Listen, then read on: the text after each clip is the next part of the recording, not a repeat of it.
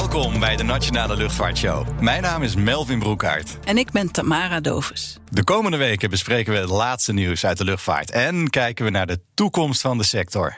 Het aantal vaccinaties neemt toe en daarmee ook de hoop dat de luchtvaart dit jaar nog kan beginnen met het herstel. Maar desondanks blijft het aantal passagiers op minder dan 1/5 van het normale aantal steken. Vandaag de gast is Jan Paternotte van D66, die jaren de luchtvaart in zijn portefeuille had. Een gesprek over de invloed van de politiek op de luchtvaart. Eerst even dit. Deze podcast kunnen we maken dankzij de steun van Neste. Neste wil een bijdrage leveren aan de verduurzaming van de luchtvaart. Dat doen ze door uit afval en reststromen hernieuwbare brandstoffen te maken. Het bedrijf is een van de grootste producenten van biobrandstoffen, waaronder het zogenaamde Sustainable Aviation Fuel. Vandaag dus een gesprek met Jan Paternotte, die zijn luchtvaartportefeuille verruilt voor corona, hoger onderwijs en wetenschap. Het is dus eigenlijk een soort afscheidsinterview. Dat zo, maar eerst gaan we even met z'n drieën de actualiteit doornemen. Alle drie hebben we een nieuwtje meegenomen. Jan, jij bent onze gast, dus jij mag beginnen. Ja, nou, Ursula von der Leyen, de voorzitter van de Europese Commissie, die heeft gezegd: we kunnen in Europa de grenzen weer openzetten voor Amerikanen die hier naartoe willen deze zomer, als ze tenminste volledig gevaccineerd zijn. Dus 2 prikken van Moderna, Pfizer of 1 prik van het Janssen-vaccin hebben gekregen. Dan mogen ze Europa binnen. Dat is natuurlijk wel hoopgevend. Want ik denk dat we ook andersom graag weer willen dat de reizen naar Amerika weer mogelijk wordt. En de kans is natuurlijk groot, want ook Biden heeft gezegd dat hij dat weer wil. Dat er dan een afspraak kan worden gemaakt. Dat daar dus een soort van reismogelijkheid ontstaat. En dat geeft toch iets van dat dan aan de horizon is. Dat in ieder geval niet iets is van het, over een paar jaar kan dat misschien wel weer eens. En ik denk dat het ook heel verstandig is. Want ja, je ziet dat landen die heel veel gevaccineerd hebben, dat daar het aantal besmettingen ook heel hard daalt. En dat de ziekenhuizen niet meer vol zitten. We zien die beelden in Londen bijvoorbeeld. In Engeland is natuurlijk heel veel gevaccineerd. Is dat daar iedereen weer op straat, op terrasjes zit te eten hele avonden. Dat willen wij natuurlijk ook graag terug. En daarna willen we ook weer dat er weer kunnen reizen. En vind je het goed nieuws omdat nu de toeristen, de Amerikanen in dit geval, weer komen? Of vooral ook omdat dan ook wij wellicht weer mogen? Ja, allebei denk ik. Maar ik denk ook wel, de handelsbanden met Amerika zijn natuurlijk hartstikke sterk. En ja, het feit dat er niet gereisd kan worden betekent ook dat heel veel families elkaar niet kunnen opzoeken. Mensen daar gescheiden zijn. Dat bedrijven minder snel zullen investeren omdat ze niet ter plekke langs kunnen gaan. Dat EU-inreisverbod heeft natuurlijk heel veel consequenties, nog los van vakantie. En ik denk dat dat heel fijn is als dat in ieder geval weer mogelijk is. Want ja, je kunt op verschillende manieren naar de luchtvaart kijken. Zullen ook veel mensen zeggen, het is wel goed dat er een tijdje niet gevlogen wordt, maar dat het überhaupt niet kan. Volgens mij is dat iets waar toch niemand echt voor is. We willen dat die reismogelijkheid bestaat. Ik voel me nou een klein beetje spelbreken, want mijn nieuwtje is juist het vliegverbod wat sinds maandag ingegaan is voor vluchten uit India. Dat is een beetje, haal ik daarmee jouw blijdschap een beetje onderuit? Of? Aan de andere kant vind ik in ieder geval van de situatie waar we nu in zitten, dat we niet anders kunnen dan dat we af en toe behoorlijk stevige maatregelen nemen. India heeft nu een nieuwe virusvariant, dubbele mutatie. Het gaat daar ongelooflijk slecht. Het is echt hartverscheurend hoe ziekenhuizen daar overstromen, hoeveel de crematoria daar overuren draaien. Als er zorgen over zo'n variant zijn, dan moet je echt proberen de influx daarvan af te remmen. En dat zullen we misschien wel vaker moeten doen de komende jaren. Misschien ook nog wel eens naar Amerika. Alleen, we weten nu in ieder geval dat als heel veel mensen volledig gevaccineerd zijn, dat de maatschappij behoorlijk beschermd is. Maar voorzie je dat het hollen of stilstaan blijft een beetje de komende jaren? Ik denk dat we uiteindelijk het gaan winnen van het virus. Maar ik denk dat dat wel een proces is wat lang gaat duren. Want voordat je de hele wereld gevaccineerd hebt, en net zoals bij heel veel andere infectieziekten, dat we het echt gewonnen hebben, zal het virus op heel veel plekken eerst nog kunnen muteren en dan weer besmettelijker zijn, dan weer meer resistent tegen vaccinaties. Zul je weer nieuwe prikken nodig hebben. En dat blijft inderdaad waarschijnlijk wel een tijdje een wedstrijd. Waarbij we moeten zorgen dat we steeds voorop kunnen blijven lopen. Ja, nu lopen we überhaupt nog niet voorop, omdat we nog te weinig gevaccineerd hebben. Voelt een beetje als een marathon en geen sprint, zeg maar, die wedstrijd. Ja, het zal een marathon zijn, maar het zou natuurlijk wel fijn zijn als we tijdens die marathon af en toe even een pitstop hebben, waarbij we niet alleen maar in die wedstrijd zitten. Bijvoorbeeld in een zomerperiode, die er nu aankomt. Ja, dan heb je ook een seizoenseffect. Dan dalen alle infectieziekten natuurlijk qua verspreiding. Mm-hmm. En als we dan inderdaad in juli bijna alle Nederlanders die dat willen een eerste prik hebben gegeven, denk ik dat we echt een goede kans hebben dat we op dat moment even weinig last van het virus hebben. Maar dan moeten we niet naïef zijn en ons wel voorbereiden op de winter. Want als er dan een nieuwe virusvariant komt en virussen verspreiden zich ook makkelijker, dan kunnen we natuurlijk weer voor dezelfde uitdaging staan. En daar moeten we vooral geen domme dingen doen. En dus ook ten aanzien van India dan nu eventjes die grens inderdaad voor het grootste deel dicht doen. Melvin, wat is jouw nieuwtje? Ja, ik heb een positief nieuwtje meegenomen, maar helemaal in de trant van wat we net bespraken. Ik las over de bubbel en daar werd ik wel heel blij van. De reisbubbel tussen Singapore en Hongkong. En dat is natuurlijk eerder geprobeerd. In november 2020 is het al een keer geprobeerd. En voor de duidelijkheid, een reisbubbel is eigenlijk niks meer dan een afspraak tussen twee landen. Dat onderling vliegverkeer tussen die landen mag plaatsvinden. Beetje zoals vroeger eigenlijk. Zonder gekke belemmeringen, zonder ingewikkelde quarantaine. Dat ging in 2020 helaas niet door. Omdat ze ook toen een regel hadden gesteld aan een maximum aantal besmettingen. Ik geloof dat er toen op 19 besmettingen lag die werkelijk zijn waargenomen. En dat was te veel, dus ging het niet door. Die regel is nu nog strenger. Als er meer dan 5... zeg maar niet aan elkaar gerelateerde besmettingen zijn, dan gaat die bubbel alsnog niet van start. Maar er zit al een tijdje op en de verwachting is dat dit door zal gaan. En dat betekent dus dat vanaf midden mei tussen die twee landen gevlogen mag worden, zoals vroeger. En natuurlijk, je moet een app bij je hebben als je naar Hongkong gaat. Je moet even opletten wat je wel en niet doet. Maar dat zou betekenen dat er weer vrij luchtverkeer is tussen Hongkong en Singapore. Dat is eigenlijk net een soort ander soort bubbel dan we met Amerika zouden hebben natuurlijk. Want daar houden ze het echt op bijna nul, het niveau van besmettingen. Dat gaat in Nederland, Europa, Amerika niet meer gebeuren. Ja. Maar we hebben dan wel het onder controle en dan is dat weer gezamenlijk een bubbel van... Die een beetje op hetzelfde niveau zitten qua aantal besmettingen. Alleen is de Singapore-Hongkong-bubbel echt een stuk strenger. Natuurlijk, de landen zijn ietsje kleiner. Singapore heeft een kleine 6 miljoen, Hongkong een 7,5 miljoen inwoners. Dus het is iets kleiner dan Nederland. Maar maximaal 5 besmettingen. Ik kan me dat nu nog niet voorstellen met Nederlandse cijfers. Dus de lat is wel een stukje hoger gelegd daar. Ja, nee, precies. Ja. Ja, dus dat, en net als met Australië en Nieuw-Zeeland, die dat ook onderling hebben. Ja. En die eigenlijk continu streven naar 0 besmettingen. Ja, the world is a bubble, zeggen ze wel eens. En op een gegeven moment is het ook echt weer zo. En dan mogen we weer binnen de wereldbubbel met elkaar vliegen. Ja. Nou, Jan, welkom. Van tevoren doen we altijd een beetje een spelletje, Melvin en ik. Dan gaan we raden wat de favoriete vliegbestemming is van onze gast. Je mag het nog niet verklappen. Okay. Ik twijfelde tussen New York en iets in Argentinië. Het is een beetje een wilde gok. Dat vind ik een hele gok. Ja. Echt te makkelijk. Sorry, maar dat is wat ik dacht. En jij, Melvin? Ja, ik denk aan Moskou en iets in Europa. Maar ik zal specifiek zijn, Genève. Oké. We hebben hier verder geen enkel idee bij, behalve dat we benieuwd zijn. Maar is dit een wilde gok? Of dit hebben jullie omdat jullie gaan raden? Nee, dit is een hele wilde gok. Vorige week had ik het goed. Ik voer de druk even op, Melvin. Deze week zit ik ook in de richting? Nee, ik ben nog nooit in Argentinië geweest. Ik ben nog nooit in Moskou geweest. Ik heb wel 4 maanden in New York voor de RTL Nieuws stage gelopen. Nou, dat was een geweldige tijd. Dus ja, ik ken daar nog mensen. Ik heb daar met een Indiër samen gewoon met wie ik nog contact had over de situatie in India nu. Voor Erik Moutaan daar gewerkt, de RTL-correspondent. Dat is een hele goede journalist is. Dus naar New York is heel fijn om daar naartoe te kunnen, ja. Melvin, 2-0, hè? Ja, jammer. Daar haal ik nooit meer in. Volgende week 2 gasten. Maar complimenten voor Genève ook, omdat het zo mooi is om uit te spreken. Genève. Ja. Dus bijna steden die zo chic klinken als Genève. Ja. Nou, deze hebben we niet geraden, dus daar moet je gewoon antwoord op geven. Maar de allereerste vlucht ooit die je hebt gemaakt, waar ging die naartoe? Naar New York. Ik was 10 en we gingen altijd elke zomer zeilen met de zeilboot van mijn vader. Dus gingen nooit vliegen. Ja, toen had mijn vader een tweede baan tijd gedaan. En dat had hij zo goed gedaan dat hij van zijn werk als cadeau kreeg dat hij met zijn vrouw naar New York mocht. Maar dan zei hij van, nou kan het dan niet dat we dat niet zo luxe doen, maar gewoon tourist class en dan een goedkoop hotel, maar dat ik dan mijn kinderen ook mee mag nemen. Heel lief. Dus ik was 10. Dat was op zich het... Dat je dan al ging vliegen was echt wel bijzonder. Dat was best bijzonder toen, ja. Ja, zeker. Je hebt, Jan, jarenlang de luchtvaartportefeuille onder je gehad. Is je nieuwe dossier een upgrade? Corona. Ja. Nee, ik merk corona is wel een ding. Ja, toch wel? Dat houdt mensen wel bezig. Maar dat was luchtvaart ook destijds. Nee, nog steeds, maar toen het in je portefeuille zat. Ja. Zeker. Ja. Nee, met de coronacrisis je bezighouden is ongelooflijk ingewikkeld. Maar ik vind het ook wel weer heel mooi werk, omdat ik met van huisartsen tot mensen in ziekenhuizen, tot die burgemeesters dan contact heb over alle maatregelen. Het is heel belangrijk dat we zo snel mogelijk uit die crisis komen. En daar kan ik dan ook echt mijn ideeën wel voor inzetten. Was het lastig om de luchtvaart achter je te laten? Want het is grappig. Iedereen die we spreken zegt, je moet met Jan praten. En iedereen is op een bepaalde manier heel enthousiast over jou.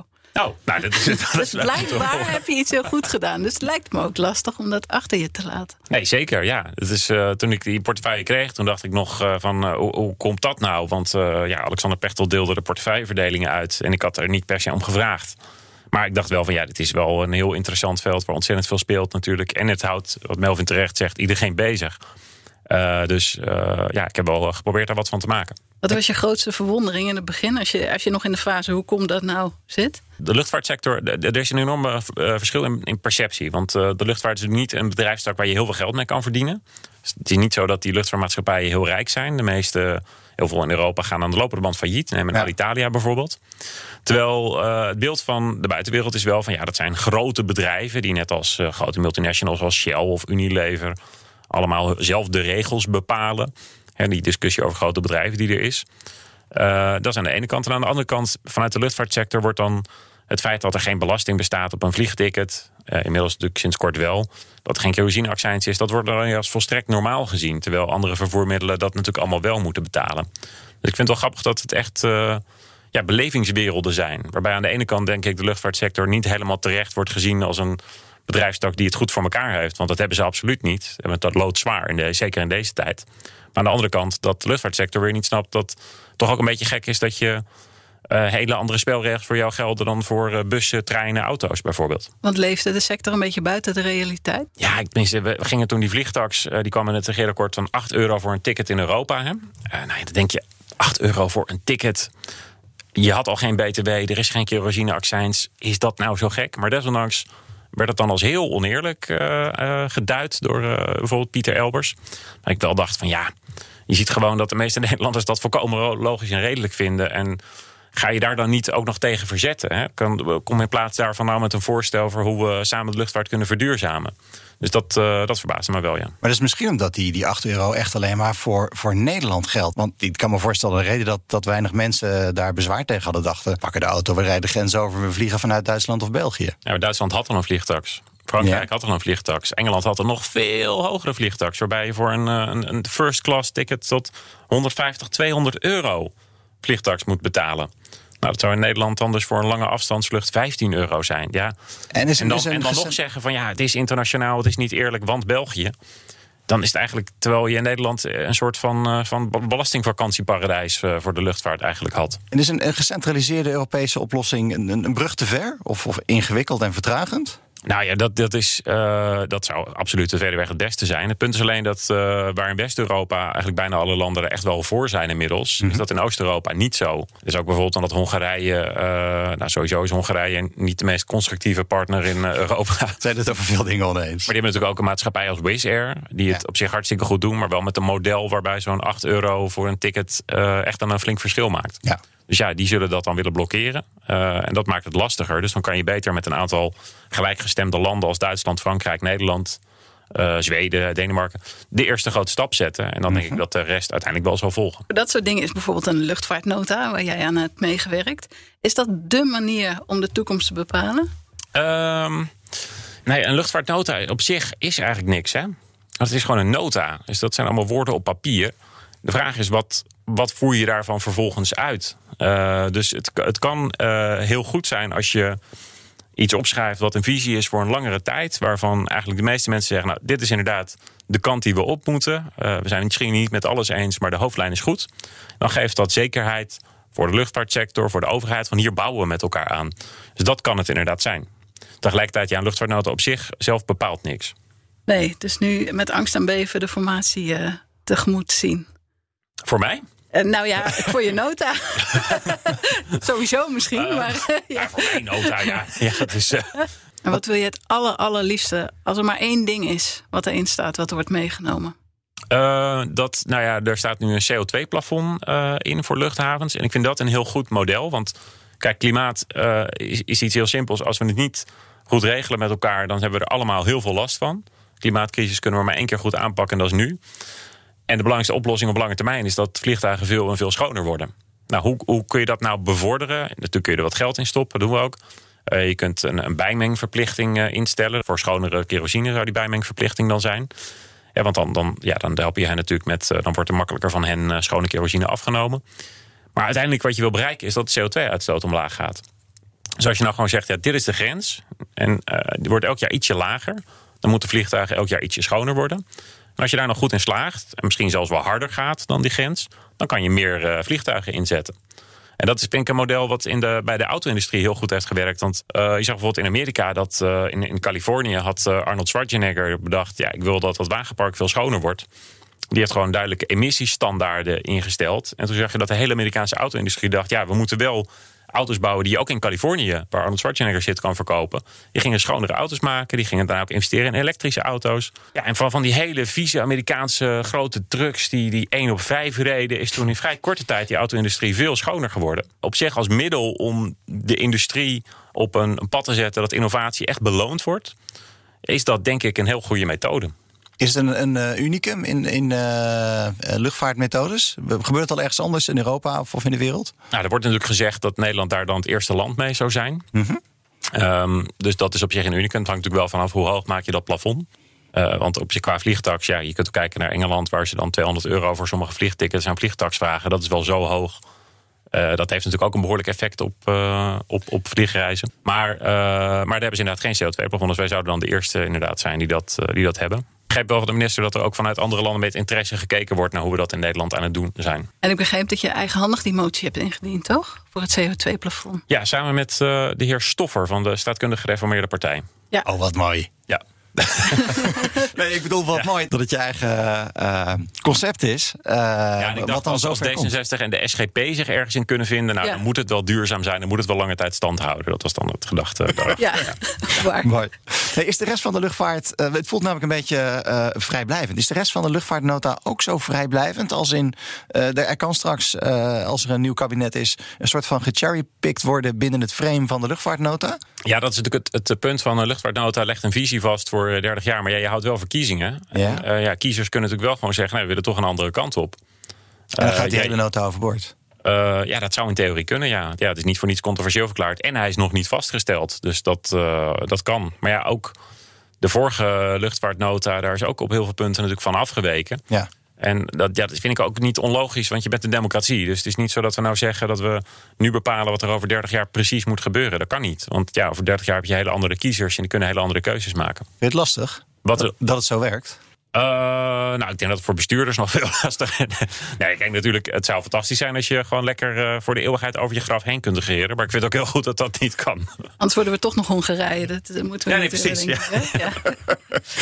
Wat voorlopig ook van de baan is Schiphol op zee. Is dat een effect ook van corona of niet? Nou, ik merkte dat veel partijen daar echt huiverig over waren.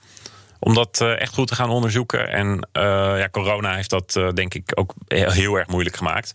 Er was al het grote probleem dat op de plek waar Schiphol op zee zou kunnen komen, dat daar heel veel windmolens werden neergezet. Die zijn natuurlijk ook heel belangrijk om het klimaatakkoord te halen. En je kon daar nog kijken of je die parken toch op een andere plek zou willen zetten, of die licenties zou willen verschuiven. Maar door corona is dat stil komen te liggen. Die windmolens die komen er wel. En dan wordt het nu wel erg lastig om nu dat nog in te zetten voor de korte en middellange termijn. Dus op de hele lange termijn zou het natuurlijk nog steeds kunnen. Maar ja, dan heb je het wel over na 2050. En hoe bedoel je, waarom kan het wel op de hele lange termijn? Is dat windpark dan weer afgeschreven? Ja, 2050 is dat windpark weer afgeschreven. Ja? Je weet ook niet hoe de energiemix er op dat moment natuurlijk uitziet. Maar dan kun je nog kijken of je dat inderdaad kunt verplaatsen. Het is alleen wel zo dat de grote zorg op zee was vooral dat je veel meer wind natuurlijk hebt. Dus dat je echt die vliegtuigen wat onstuimigere landingen zouden kunnen krijgen. Ja, hoe zien vliegtuigen er over 30 jaar uit? Als ze natuurlijk nog veel lichter worden gemaakt met composietmateriaal. En je natuurlijk hoopt dat ze veel vaker op waterstof, korte afstand misschien elektrisch. Lange afstand misschien wel met dezelfde techniek op Sustainable Airline Fuels vliegen. Ja, dat is ook moeilijk te zeggen. Dus ik denk dat het heel lastig is om nu concrete stappen naar dat Schiphol op zee te zetten. Ik vond wel dat het serieus onderzocht moet worden, omdat Schiphol op deze plek echt wel tegen zijn grenzen aan zit. En er heel veel woningen niet gebouwd kunnen worden omdat Schiphol daar staat. Er zijn zo'n 100.000 mensen die echt ernstige overlast ondervinden van Schiphol. Geluid hebben we het dan over. Geluid. En dat merk ik ook, dat daar zit wel veel wat felheid in, omdat die mensen het gevoel hebben dat de laatste jaren Schiphol zich niet aan de regels hoefde te houden, dat er niet goed gehandhaafd werd. Mm-hmm. Voor een deel klopt dat ook. Ik ben ook wel eens bij mensen thuis geweest die dan al heel lang bijvoorbeeld in Aalsmeer wonen. Ja. En die dan, die zitten in de tuin en die vliegtuigen komen achter elkaar over en die worden daar horendol van. Ja, als je daar ook nog van wakker ligt, natuurlijk is dat heel heftig. Dus dat speelt bij veel mensen een rol. Ik denk dat er ook heel veel mensen in Amsterdam zijn die ook continu vliegtuigen overkrijgen, maar die gewend zijn aan zoveel geluid. Dus het is niet voor iedereen hetzelfde. Maar ja, dat is wel een bepaalde grens. Want als je Schiphol wil laten groeien, moet je dus meer vliegtuigen hebben. En die zullen toch weer betekenen dat er meer vliegtuigen over meer huizen heen komen. En als we nou afspreken om niet te groeien, is dat niet de allermakkelijkste oplossing? Ja, maar goed, als je zegt van, en dat vind ik echt, het gaat niet zozeer om het aantal vliegtuigen, maar om de geluidsoverlast en de CO2-uitstoot. Dan moet je ook kunnen zeggen, als je nou stiller vliegt en je hebt minder uitstoot, nou, dan mag je ook meer vliegen. Zie je kans voor dan naast de jou ingediende CO2-plafondnota om een motie, om ook een geluidsmotie in te dienen? Ja, in principe is dat wel is dat nu ook wel het idee, hoor, in die luchtvaartnota, dat er gewoon harde geluidsgrenzen zijn. En wat ik wel goed vind aan minister van Nieuwenhuis is dat ze ook heeft gezegd, we gaan geluidsoverlast niet alleen maar meer berekenen, maar we gaan het ook echt continu meten met een referentiemeetnet, zoals dat heet. Want daar zit verschil tussen.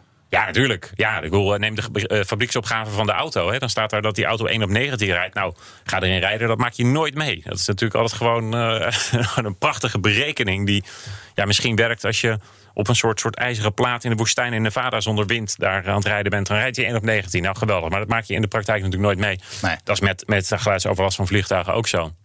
Dat daar wordt iets berekend op basis van optimale omstandigheden. Dat zag je bijvoorbeeld bij zo'n belevingsvlucht. Kwam een vliegtuig vanaf Lelystad Airport. Die zou over de hele vliegroute vanaf Lelystad Airport vliegen. Nou, er was allemaal berekend hoeveel overlast dat zou veroorzaken. Op alle meetpunten was er veel meer geluid. Ja, dat maak je gewoon vaak mee. Omdat, en daarom heeft meten natuurlijk meer zin dan alleen maar berekenen. Maar Lelystad gaat gelukkig toch helemaal niet open, toch? Nou, dit jaar niet, nee. En zullen we dat gewoon niet doen ook?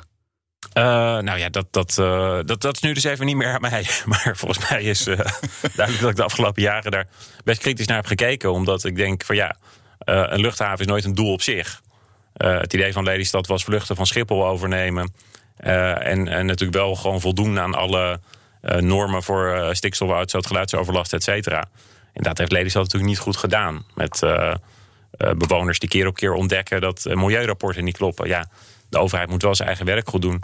Dat overplaatsen van vliegtuigen is heel erg lastig als Schiphol niet eens vol zit. En door de coronacrisis zit Schiphol op dit moment niet vol. Ik ben een beetje bang voor alle vrachtvliegtuigen die een stuk minder stil zijn, een stuk minder schoon zijn. Ja. Jij ook, hoor ik? Ja, de vrachtvliegtuigen, dat zijn vaak oudere vliegtuigen. En ja, ik woon in Leiden nu aan vliegroute Kaagbaan. Dus als ik echt een vliegtuig hoor en denk, wat een herrie. Heb ik niet zo heel vaak, want ik heb er niet zoveel last van. Maar als ik denk, wat een herrie, kijk ik op Flight Radar, dan zie je wel altijd dat het bijna altijd een oude 747 is van zo'n cargo-maatschappij. En die zijn voorlopig niet elektrisch? Nee. Wat doen we daarmee? Want daar heeft niemand het over. Het gaat allemaal over de passagiersvliegtuigen. Maar daar geldt toch hetzelfde plafond voor op CO2-niveau? Ja, wat ons betreft moet daar dan hetzelfde voor gaan gelden. Maar de luchtvracht is nu vrijgesteld van die vliegtaks. En ja, dat vind ik jammer. Want dat betekent dus ook dat je die luchtvaartmaatschappijen niet een prikkel geeft om met schonere vliegtuigen te gaan komen. Want ook daar, juist omdat het hele oude toestellen zijn, als je dat vernieuwt, ja, dan heb je echt wel meer ruimte. Maar het nadeel is daar dat die met die vliegen vaak met 747's en die worden natuurlijk niet meer gebouwd nu. Mm-hmm. Maar dat zijn op zich voor vracht wel echt hele grote vliegtuigen die je goed kan gebruiken.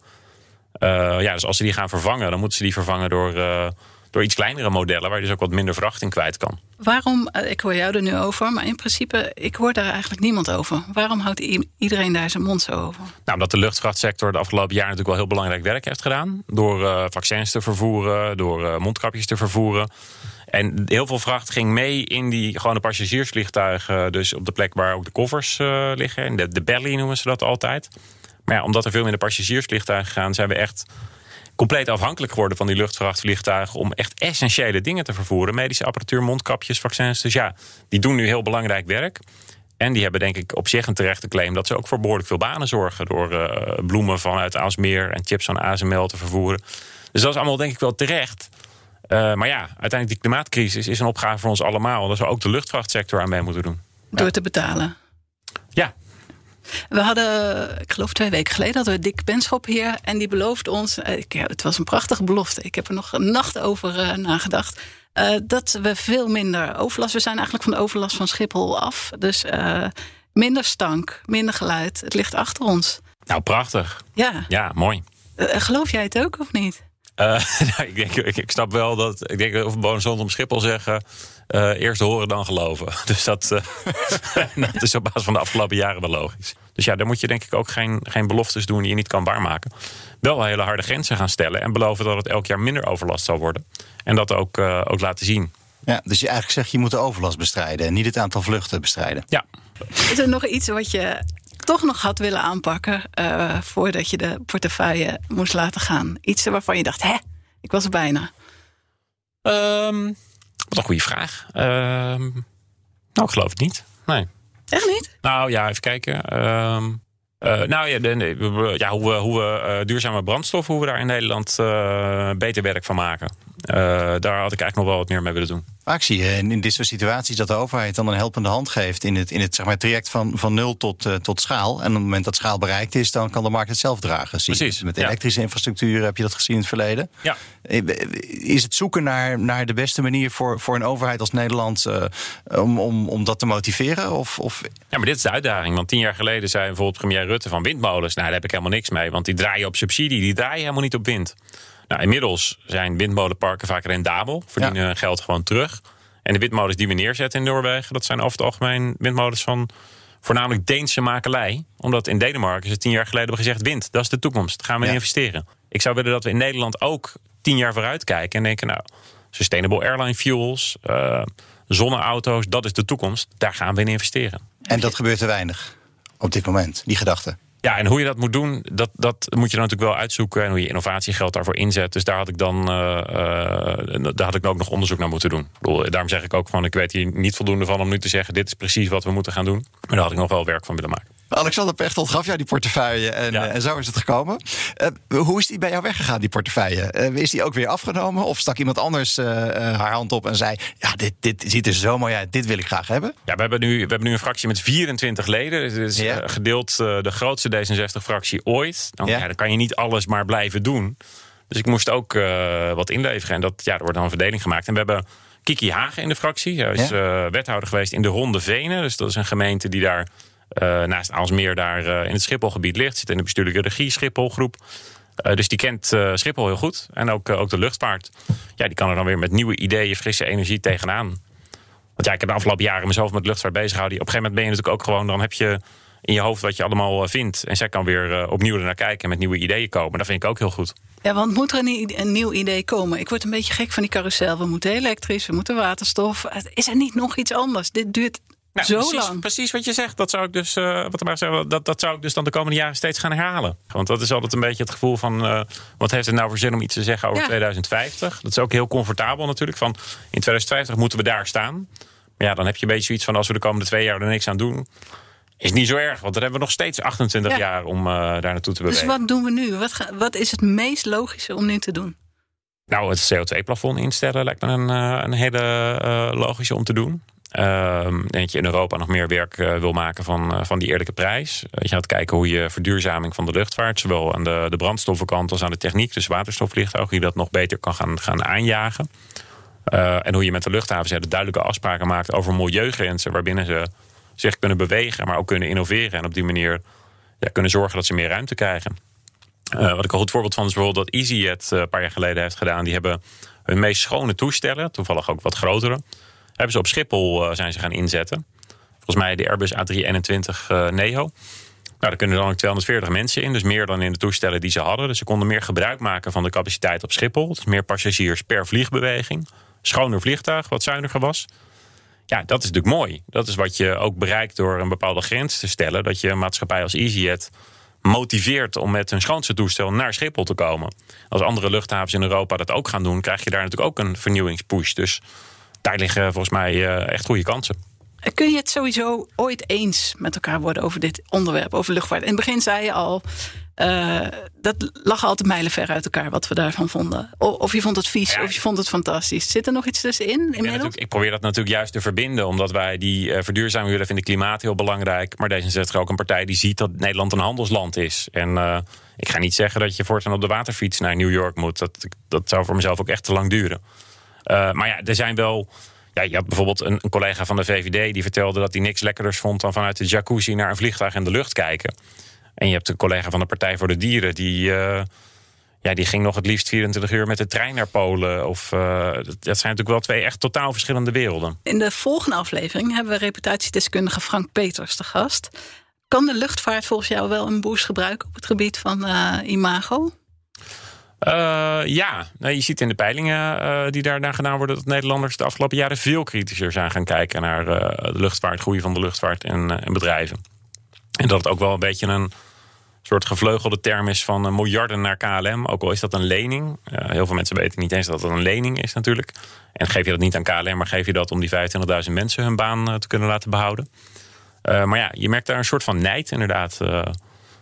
Dus wat dat betreft kan de luchtvaart wel wat aan imagoverbetering gebruiken. En komt dat nog goed? Of is het gewoon het kwaad al geschied? Nou, ik denk door wat constructievere houding te hebben ten opzichte van alle maatschappelijke zorgen die daar achter vandaan komen, van overlast tot klimaat, kan de luchtvaart dat wel bereiken. Door dus niet meer te zeggen, ja, alles is oneerlijk wat je aan ons vraagt. Maar de constructieve mee te denken zou denk ik heel goed zijn. Is de luchtvaart te lang buiten schot gebleven? Zijn we te arrogant geworden, de luchtvaart? Ja, tussen van gebroeders Wright, 1903 denk ik, hè, tot, nou ja, laten we zeggen, de eerste passagiersvlucht vanaf Schiphol was natuurlijk ergens in 1919. Vliegende Hollanders. Erbij. Ja, tot 2019, op een half jaar na, nooit een vliegtax. Dus gewoon 100 jaar belastingvakantie. Ja, dan is de luchtvaart inderdaad wel erg lang buiten schot gebleven. Want ik weet niet wanneer de eerste benzineaccijns is ingevoerd, maar dat is volgens mij al heel lang geleden. Ja, en is het tijd voor een flinke inhaalslag? Was dit nog maar het begin? En gaan we nu echt doorpakken? Of moeten we heel voorzichtig zijn? Nee, nou ja, ik denk flinke inhaalslag. Als je gewoon een fatsoenlijke CO2-heffing hebt en een vliegtax, dan heb je op zich een goede stap naar een eerlijke prijs. Dus ik denk dat we al een flinke stap gezet hebben. En daar moet inderdaad nog meer gebeuren. Maar het is niet zo alsof dit nou tot nu toe hebben gedaan niks voorstelt. Jan, heb je nog een luchtvaarttip? Iets waar we echt iets aan hebben als er weer gevlogen kan of mag worden? Ja, dus als we weer naar New York mogen vliegen, dan ik ben er nooit geweest hoor, maar dan heel veel mensen die nu luisteren en die in de jaren 80 ook al rondliepen, die kennen nog wel de tijd van Pan Am en Trans World Airlines. Ja, andere mensen kennen dat misschien uit de films. Dat was die tijd van de romantische luchtvaart, toen mensen op een soort enorme bank zaten en oesters zaten te eten en dat eigenlijk iedereen daar in zo'n luxe cabine zat. Nou ja, met een beetje de sfeer van romantiek. Ja. Die later toch wat doorbroken is door het idee dat je moet betalen voor een staanplaats in een Ryanair-toestel. Ja. Nou ja, die komt helemaal terug in het Trans World Airlines Hotel, wat op JFK Airport staat. Een echt hotel? Het is een echt hotel, helemaal in de sfeer van Trans World Airlines. Ja, stewardess, de piloot achter de bar. Dat allemaal, ja. Oh. En een infinity pool, dus zo'n zwembad waarbij je uit kan kijken vanuit het zwembad over de luchthaven, waar nu vooral een grote parkeerplaats denk ik is, maar wat toch over een tijdje waarschijnlijk wel weer een plek is waar vliegtuigen van over de hele wereld bewegen. Maar ja. New York, JFK, of je nou in Kenia zit of in Zuid-Afrika, overal willen ze dat hun vliegtuig in ieder geval naar New York vliegt, als centrum van de wereld. Ja. Dus daar kun je dan helemaal in luchtvaartsferen uitkijken. Dus als je echt een luchtvaartnerd bent, en ik weet dat ook mensen naar de Nationale Luchtvaartshow luisteren die dat toch hebben, ja, dan kun je daar naartoe. Heel gaaf. Zodra het mag, ik boek een kamer daar. Dit was hem dan, aflevering 7 van de Nationale Luchtvaartshow. Dank, Jan Paternotte. Graag gedaan. Volgende week is reputatiedeskundige Frank Peters te gast. Tot die tijd, vergeet vooral niet te abonneren. Tot volgende week.